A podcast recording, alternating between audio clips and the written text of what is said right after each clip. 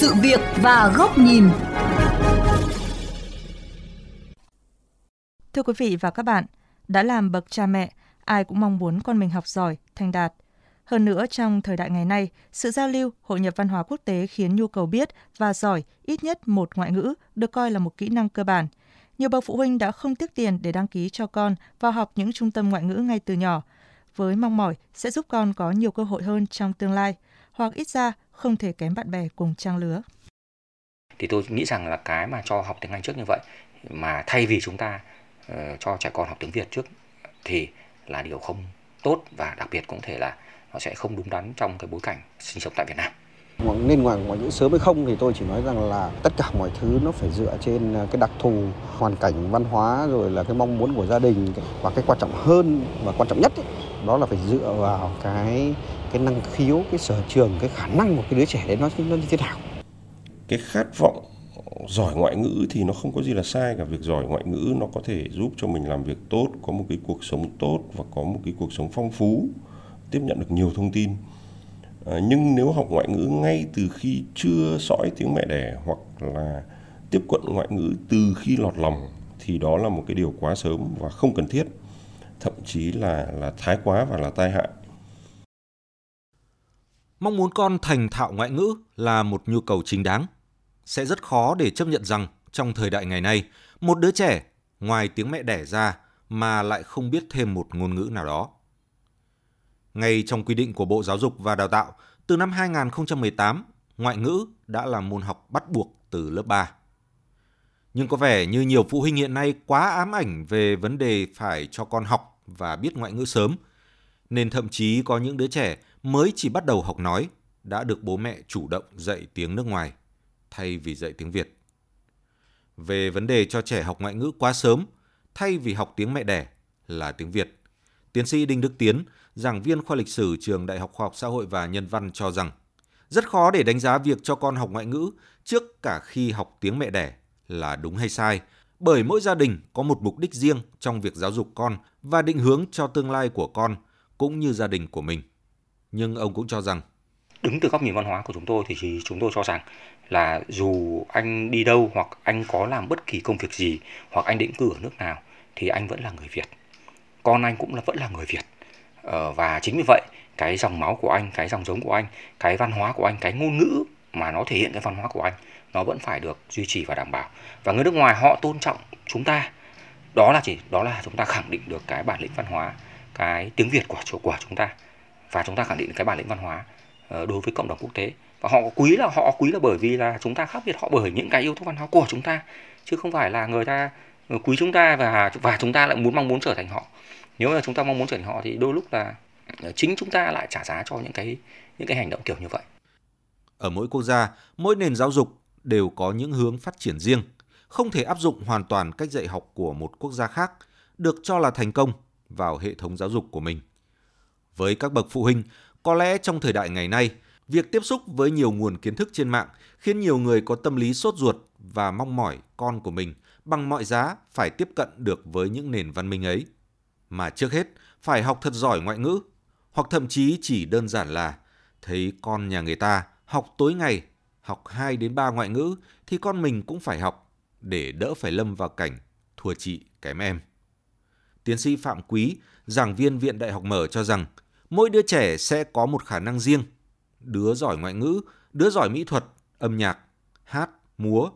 Nên với các bậc cha mẹ cần phải tìm hiểu rõ và nhận biết được con mình có thiên hướng gì, có khả năng như thế nào để giúp con phát triển một cách tốt nhất.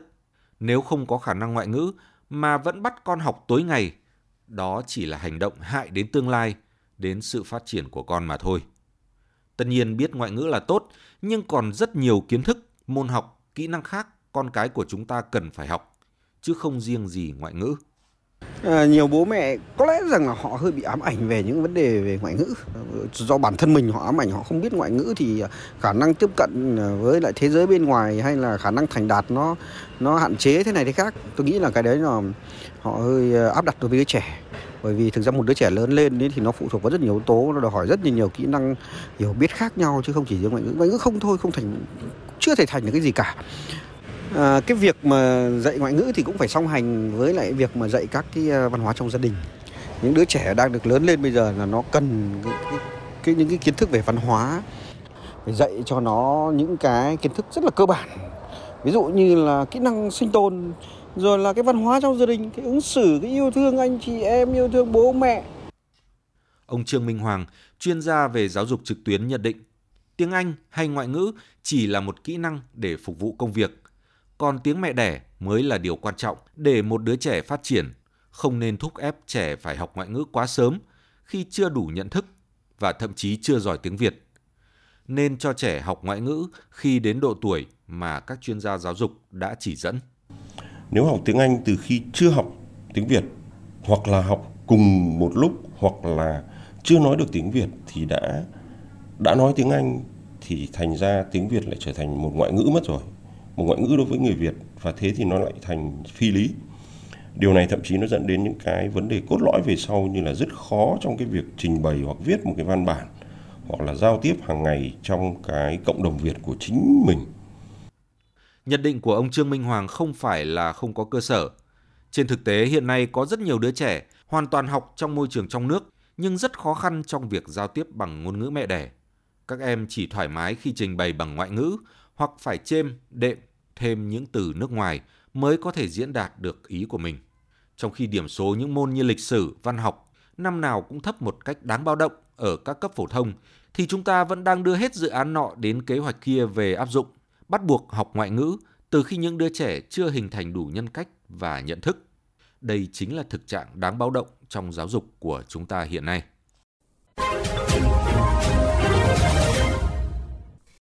Mời quý vị và các bạn đến với góc nhìn của VOV Giao thông qua bài bình luận với nhan đề Có nhất thiết phải dạy con ngoại ngữ ngay từ khi tập nói.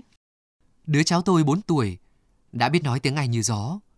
Thậm chí nó còn nhìn được mặt chữ của ngôn ngữ này trong sách, trên các bảng hiệu chỉ dẫn ngoài đường và đọc một cách trôi chảy.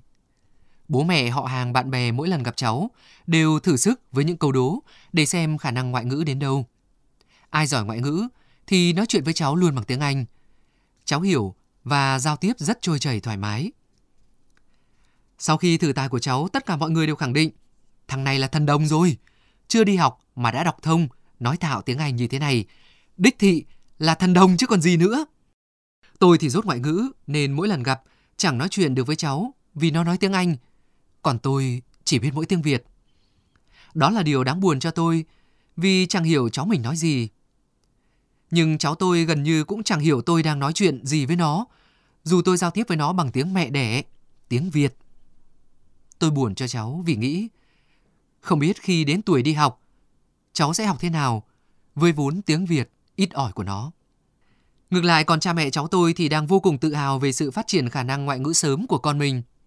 Mẹ nó còn lên kế hoạch để cho con vào học một trường quốc tế nào đó, nơi người ta dạy học chủ yếu bằng tiếng Anh. Bữa nọ trong lúc chờ thang máy, tôi đứng cạnh một gia đình với đứa con gái nhỏ đang lẫm chẫm tập đi. Mẹ đứa trẻ luôn miệng nói chuyện với con bằng tiếng Anh, như thể muốn khoe với tất cả mọi người đang đứng cùng thang máy là đứa con nhỏ của mình thật thông minh, thật tài giỏi. Đứa bé chắc vẫn đang trong giai đoạn tập nói, chỉ bi bô, xen lẫn vài từ mà mẹ nó dạy. Mỗi khi cô bé nói được một từ tiếng nước ngoài, bà mẹ tỏ ra sung sướng nựng nịu đứa con nhỏ của mình hết lời. Tất nhiên, vẫn không phải bằng tiếng Việt. Thứ ngôn ngữ, đáng nhẽ đứa trẻ đang tập nói kia phải được ưu tiên dạy trước tiên. Trang bị kỹ năng cho con ngay từ nhỏ là tốt. Giúp con tiếp cận với ngôn ngữ khác ngoài tiếng mẹ đẻ cũng là mở ra một thế giới mới đối với đứa con thân yêu của mình. Để khi lớn lên, con sẽ dễ dàng hơn trong việc học hỏi kiến thức từ những nền văn hóa khác trên thế giới. Nhưng không vì thế mà các bậc phụ huynh được phép quên đi rằng dù thế nào trước hết, con cái chúng ta phải nói được tiếng mẹ đẻ, hiểu được ngôn ngữ của dân tộc mình. Muốn trẻ tiếp cận với văn minh thế giới qua việc học ngoại ngữ, trước hết phải giúp trẻ hiểu được chính nền văn hóa đã nuôi dưỡng cho tâm hồn của ông bà tổ tiên, cha mẹ chúng. Có như vậy, con cái chúng ta mới có cơ hội phát triển toàn diện và không quên đi nguồn gốc của mình. Đến đây, chuyên mục sự việc và góc nhìn của VOV Giao thông xin được khép lại. Hẹn gặp lại quý vị và các bạn trong các chuyên mục lần sau.